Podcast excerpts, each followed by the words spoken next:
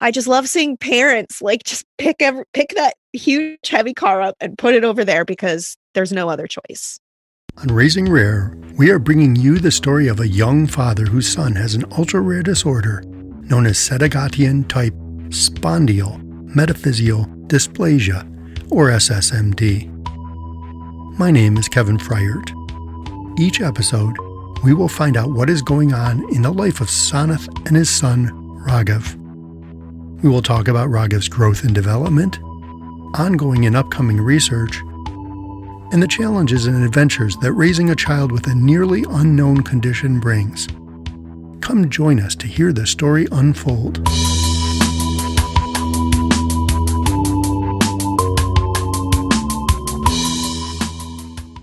Effie, I wanted to turn the table and let you work here a little bit. What kind of questions do you have for Sanath or, or even me?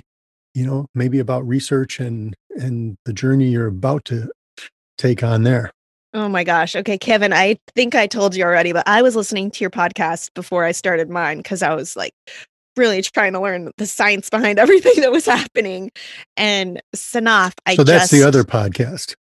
the improbable developments one. Yeah. Improbable developments, yes. And Sanath, I'm just like, don't know how you're doing what you're doing. Like you're one of those parents to me where I'm just like, how how does he do it? How does he know that? Like I know you have an incredible background that maybe helped in some way, but I just want to know how you're doing it. How did you do it with Raghav being so young and kind of being thrown into this world of not knowing about what's going to happen to his health and to your family? And how did it put you into this action mode so quickly and so efficiently with all of the stuff that goes on as a parent? I think it's problem solving. So I, I just really love problem solving. So to me, when when Raghav was born, I, I vividly remember holding him in in my hands and sitting in Seattle Children's Hospital at the NICU and, and talking to my neurologist. And, and she's like, she's she, she's basically giving me these set of tests that they're going to run, a panel of tests that they're going to run. I'm looking at that and asking my asking them the question, how much of diseases have you covered with these tests? It's it's to me just how can you solve this problem as quickly as you can? And that's that's what kind of keeps me going. At that point we we, we decided with the neurologist to not go for an exome sequencing because i i was naive and i, I shouldn't have done that. We could have gotten the diagnosis sooner. So there, there there were a lot of mistakes that i did because of my sort of obsession with problem solving.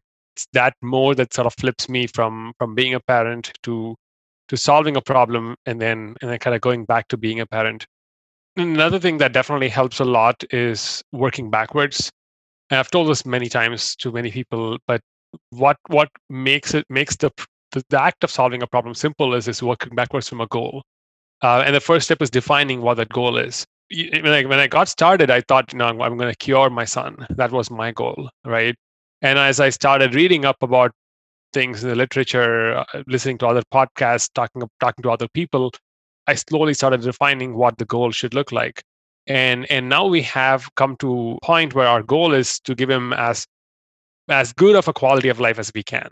Right. And and that means it's fine if he doesn't go to school. It's fine if he doesn't run around in the park, but get him independent, get him to do what he can to the best of his abilities. If it's beyond his abilities, that's fine. We don't have to achieve that at all. And kind of working backwards from that, the question then becomes what can we do to get get quickest to that goal. And similar to what you have done with Ford, with kind of getting in, into the Trexo and doing a lot of the AAC and other things, that's a track of activities that will help us get to a goal faster. And the second track of activities is obviously science. To me, drug repurposing was the fastest thing because, you know, it could take 10 years for me to go build a new drug. But then if, if one that's already in the pharmacy works for Raghav, then I might as well get that first. That was the sort of mental model that helped me uh, focus on repurposing. And it's helped a lot for us because we got him started on this drug n-acetylcysteine two weeks after his diagnosis. And a month after his diagnosis he started on a cocktail of, of four drugs that has since shown some improvements in his skeletal abnormalities so we, we know the strategy works and we're kind of doubling down on the strategy and then and then thinking about what else can we do here. So I, I think the two key things that keep help keep me going is problem solving and and working backwards. It's really remarkable and i i watch you with in awe a lot of the time what you and what all three of you are doing. It's really and it's really amazing. And it inspires me too to kind of see what else i can do for our organization and for you know the science that's starting with CTNNB1 so i just love seeing parents like just pick every, pick that huge heavy car up and put it over there because there's no other choice. Not all parents have to lift the same car. So you bring something else to the table and it may not be the best use of your time and energy and and effort and, and love to go learn the science. You know it just that's that's not you you know but you need to understand it enough to go oh i can make the right choices here Totally. And I suppose at this point, that's definitely more of what I think. I think I'm bringing a lot of my gifts to the table for our community, and I feel really good about them. But yes, understanding a little more of the work behind and the problem solving and where money needs to go and understanding the genes, like that's definitely something that I'm learning. It's not my strong point, like maybe the both of you, obviously. And I know that but I do know how to connect people. I know where to go for the things. And I just like having at least a little baseline of everything. But I do like to, yeah, kind of nail that in for parents is that you don't necessarily have to have this big fundraising skill or this cool science background or this project managing, you know, career path to get the job done because we all have a job. And it's every single piece has to be there to make this work. Absolutely. That's it's very true. We all have a job, and I think it's it, it, that's how we grow as an ecosystem, right? Like we we get richer and we spread the word because we all play our parts and we all bring our strengths to the table. And I think we actually bring our strengths. We, we've amplified our strengths, I should say. If if if if it was not not for this journey, we would have never gotten this. I mean, I wouldn't. I I would have never gotten into podcasts, and I, I don't know about you, Effie. You I would have never done any of the things that I've done in my life if it was not for Raghav. Same. Yeah, no, never. I I this might be a, a, side note, but I don't want to obliterate it by making it up. But I love something that you did when you were at that Global Genes event. It was a question that you asked that kind of changed everything. What was that, Sanath? Do you know what I'm talking about? Yeah, maybe. I, I have a couple of questions. So, um, I remember you were at the Global Genes thing and you were asking people a specific question that kind of maybe changed the course of how you were going to fight for Raghav. Right. The the question I think what you're referring to is what if any of this didn't work? Is that the question? I don't think so. Just ignore me. I'm going to go back and listen to that episode. No, no, he had a question. And I think we talked about it in our first season early on, like episode two. Um, the question he asked, the question he asked me was, "What incentive is there for these pharmaceutical companies to care about my son?" That's what it was. So it was when the two of you met. Yeah, which actually we couldn't meet at Global Genes. I didn't know Sanath was chasing me around, but, but we just didn't cross paths there. But two days after, I think we started uh, messaging back and forth. What do you think the podcast that you've created has done for the both of you or our community or for Raghav? The podcast has definitely been incredibly therapeutic for us. I had a way of solving problems that I, I just wanted to communicate to to the rest of the community that that here is my way, and I, I'd wanted to learn from others on how they had approached uh, a similar situation. Because what i'm what i'm realizing is is is that my way is just one of of million of millions of ways in which you could approach a rare diagnosis you could approach creating a treatment. No one's right no one's wrong. Everything is different. And eh, you know this is diversity right? So i wanted to learn from everybody. And and, that, that that's been an incredible um, outcome of of having this podcast i've met a lot of people through this journey that i wouldn't have met otherwise and and learned from them a lot of people listen to our podcasts that have said that it's been very inspiring for them to know what's going on with our lives. I, I, think the, the best of all is I don't have to explain to my friends on what I'm going through. They listen to my podcast and they'll know exactly what's happening in my life. I don't have to, I mean, if, if I pick up the phone, they'll ask me questions from what, what I talked about in the latest episode.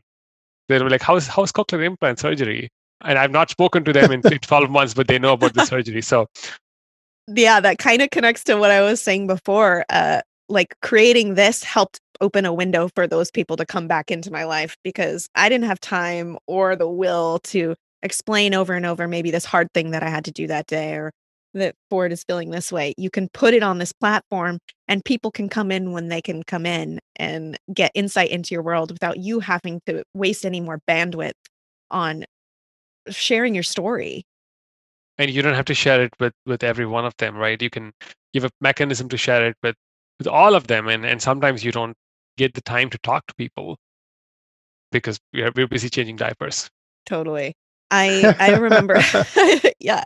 I first started a Facebook group for Ford because I realized that I had ignored every phone call and text for months of like, how's everything? How's Ford? How y'all doing? And I was just like, you know what? I'm going to make a group. I'm going to write on there what's going on and people can go there if they want to know because I can't do this. I can't do this right now. And it's hard for those people out there who want to help, but they don't know what's going on and and so they keep asking how they can help and it's like that's just one more task answering your question and so if you if you can clue them in on what's going on somehow then they can find ways to help without even asking yeah because ultimately people want to people yearn to help and allowing them to do that for them and for ourselves right learning to accept that kind of help from others is a skill that you also learn along the way in this for sure. I think we talked about this a little bit. I, I, think asking for help and accepting help is is a is a new skill that I've learned along this journey, and especially through the podcast for sure. Uh, because I, I don't know, for some reason, my upbringing personally has been that you never ask people for help. You always be self-sustainable. You always have what you want, and you you only ask for help uh, as something that's that's beneath you, right? That's just how I'd been brought up, and and in this journey, I have to ask for help like hundred times a day. There is just no way I can uh, I can grow or make any progress without other people's help. And I've gotten to a point where I'm really efficient at asking for help, and I've also gotten to a point where I can I can recognize when people are ready to give help. I'll pave the path for them to actually give help and take it, uh, which is which is people feel great about it. Totally. Oh my gosh, I connect with that for sure. Same. I mean, I I I wasn't necessarily raised to asking for help was beneath me, but I was raised to figure out how to do everything for myself and, you know, be independent and not burden other people more so. And so when I realized that uh, I had to do this if my entire family wanted to survive, it was definitely a learning curve, right? Because you you don't necessarily know how to ask at first you don't necessarily know how to accept it without feeling like you owe them something. What's what's really odd about that is i would guarantee that all three of us are people who like to serve others. And so you serve others and do you want anything back? You no you just want to serve them and give them hope and let their life be better that's the payoff but why is it so hard to ask when you need something of someone else who probably wants to serve? You know, why, why is that so hard for us? It's just one of those human things. And I think Sanath's got it. We get brought up to be, you know, grow towards independence. And if you're not being independent, then what'd you do wrong? Maybe not that harshly, but you know, you start to question what it, what happened. When really you just need to ask someone, hey, could I tap into what you do really well for a minute? because I'm terrible at it. Breaking those family systems. And yeah, realizing that when I'm offering you help, I would never want you to think that I'm thinking, oh, this is going to be annoying. This is going to put me out. I hope they give me something back in return because I'm helping. Like nobody's ever thinking that when they're when they want to help you. The ones the ones who want something back make it very clear. You know, there's a price for this. Sure, we can help. Here's the service you know, here's our fee schedule, you know. And so it's a different relationship. It's funny you asked before. So coming into this and, and Sanath talked about how now people know what he's going through. Actually, I've got friends who listen to this and now they understand why I'm doing what I'm doing. They're, they, they'll come up to me and say, Oh, that last one was just, oh my gosh, I was on the edge of my seat. That was wonderful. And I'm like, which one? Which, you know, I recorded that one long ago. I don't even remember. But it's really cluing them into why why rare disease? Why are you focused on this area of the world? And this just lays it right out there. Here's why. Yeah, Kevin, you have a very unique background and this kind of warm podcast that you're doing now is not necessarily different but it's it's really beautiful to see what you're devoting your time to and the friendship that you've created with Sanath and Ramya. Uh, yeah, someday I'll meet them. Yeah. That's right. We've never met. Oh, hi. Hi, so stranger. Yeah. We were supposed to meet on March 16th. And it was March, no, March 19th, I think. That's when your when your uh, conference was going to happen. And on March 13th, everything went into lockdown. One of the things that that I look at in life, that's my perspective on things, is that everything we experience prepares us. So, what's prepared the two of you to do what you're doing now? What prepared you for having a rare child? Did anything prepare you, Effie? Yeah. I, I don't think nothing uh, could prepare there us. There was like a volcano and it erupted and it melted everything. uh, you know, I think I think I was lucky to have a big family and parents who taught us a lot of valuable lessons and most of the time the hard way. And we we were expected to learn from our mistakes, really, uh, because you had 12 other people harping on you to make sure that you did that. Uh, and that we're going to tell on you if you didn't. So I think I think I went through a lot of things in life like that just with having a big family. But then also kind of you know, the morals that we were taught growing up and growing as a person and really trying to make this place better than I found it was something that was definitely instilled in me. Facing a lot of fears, like I everybody goes through a lot of things, right? There's there's so many hard moments that you think is probably the hardest thing that you you're ever going to have to deal with and then another thing happens and you're like, oh, "Okay, well, I guess this is the hardest thing. There's definitely no way another harder thing is going to happen." But I think if you pay attention to these moments and you learn something from them, that's why you're equipped to be able to handle when that volcano erupts because you've actively and intentionally learned from the hard things, the mistakes, you know, the gaping holes in the earth. And I think that you just always have to have that drive to pick yourself up. Absolutely. I wish I had a I had a, I had a large family like that. I I grew up as a I, I grew up as a single kid, just just being spoiled with everything. So I had I, I we didn't even, I didn't even have siblings. Um, and the only friends that I had were all other single kids, and my wife was also just one kid. Uh, so we've we've always kind of grown in this in this in this ecosystem where everything is ours, and and even today, even today, like even like a couple of days ago, my wife was telling me that I, I, I take too much from the dinner plate because I I'm, I'm sort of grown in in in in a, state where everything every every food is mine. Like everything that i take is just for me right? I never share anything. And so to me sharing is something that's very unnatural. And and it, it it felt really unnatural in the early stages for me to share. But i think what what had prepared me a lot is is is just being a single child. I, I got a lot of time to think for myself. Uh, I've got a lot of time to think curiously about why some things the way they are my interest in in just looking at the world and and starting to kind of put together how it was created this way it is. And so that's that's sort of my interest in in in, in learning and and also problem solving is just when i started looking at my son I, I, I, my my interest naturally sort of fall, fall into place where I, I wanted to know why my son was brought, created this way.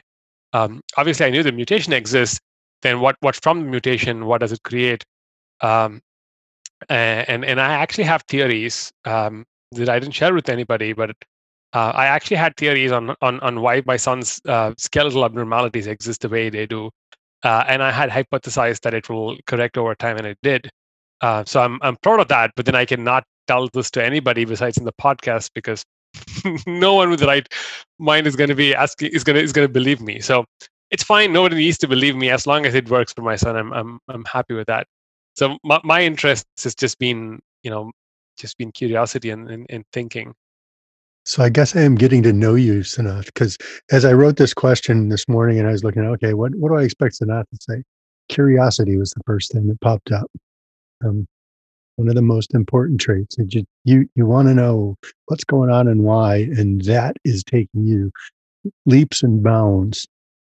I think for me, this whole getting into this, what's prepared me is my career. Like you said, you know, I, I worked at a pharmaceutical company for 30 years. So I understand what it takes to, to get a medicine actually to people. And I also spent a lot of time working in church work and doing mission work and uh, working with the poor and and just serving those in need. And this is just an extension of that. This is this is my ministry, not just my job. So it's a it's a way to reach out and uh, and support people. Tell us again, Effie, where can people find you? And I can't imagine they can't find you. You're everywhere, but where can they they find you? Email, Twitter, you can find me everywhere like like kevin said you can find me on facebook instagram twitter linkedin at onceuponagene.com the podcast is on every platform you can go subscribe to it or you can just listen to it on the website if you don't want to do that technical stuff the once upon a gene tv show is available on youtube currently and it's also on the disorder channel itself like i said on a roku or an amazon fire stick you can download that channel and you can message me anytime. I'm here for whatever. If you just have a question, if you want to connect about something, if you want an email address to a guest I've had on my show, uh, just let me know. Wonderful. Any final words of wisdom for our listeners? Man, y'all, we are stronger together. And I know that is cliche, but watch us go look at what's happening and be fueled by these people that inspire you. Kevin, Sanath, Ramya, everything that you're doing keeps other people going, including myself. And it's just so exciting to see the passion behind all of these people.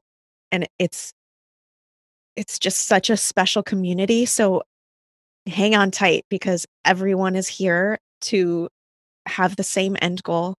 And it's really exciting to watch the growth in this community and the love in this community and i'm i'm honored to be a part of it raising rare is produced by salem oaks empowering patients and caregivers to shape the future of medicine curegpx4.org is dedicated to finding a treatment and cure for ssmd you can donate to CureGPX4 on the Raising Rare podcast page or at curegpx4.org. You can continue to follow Raghav's story next time on Raising Rare.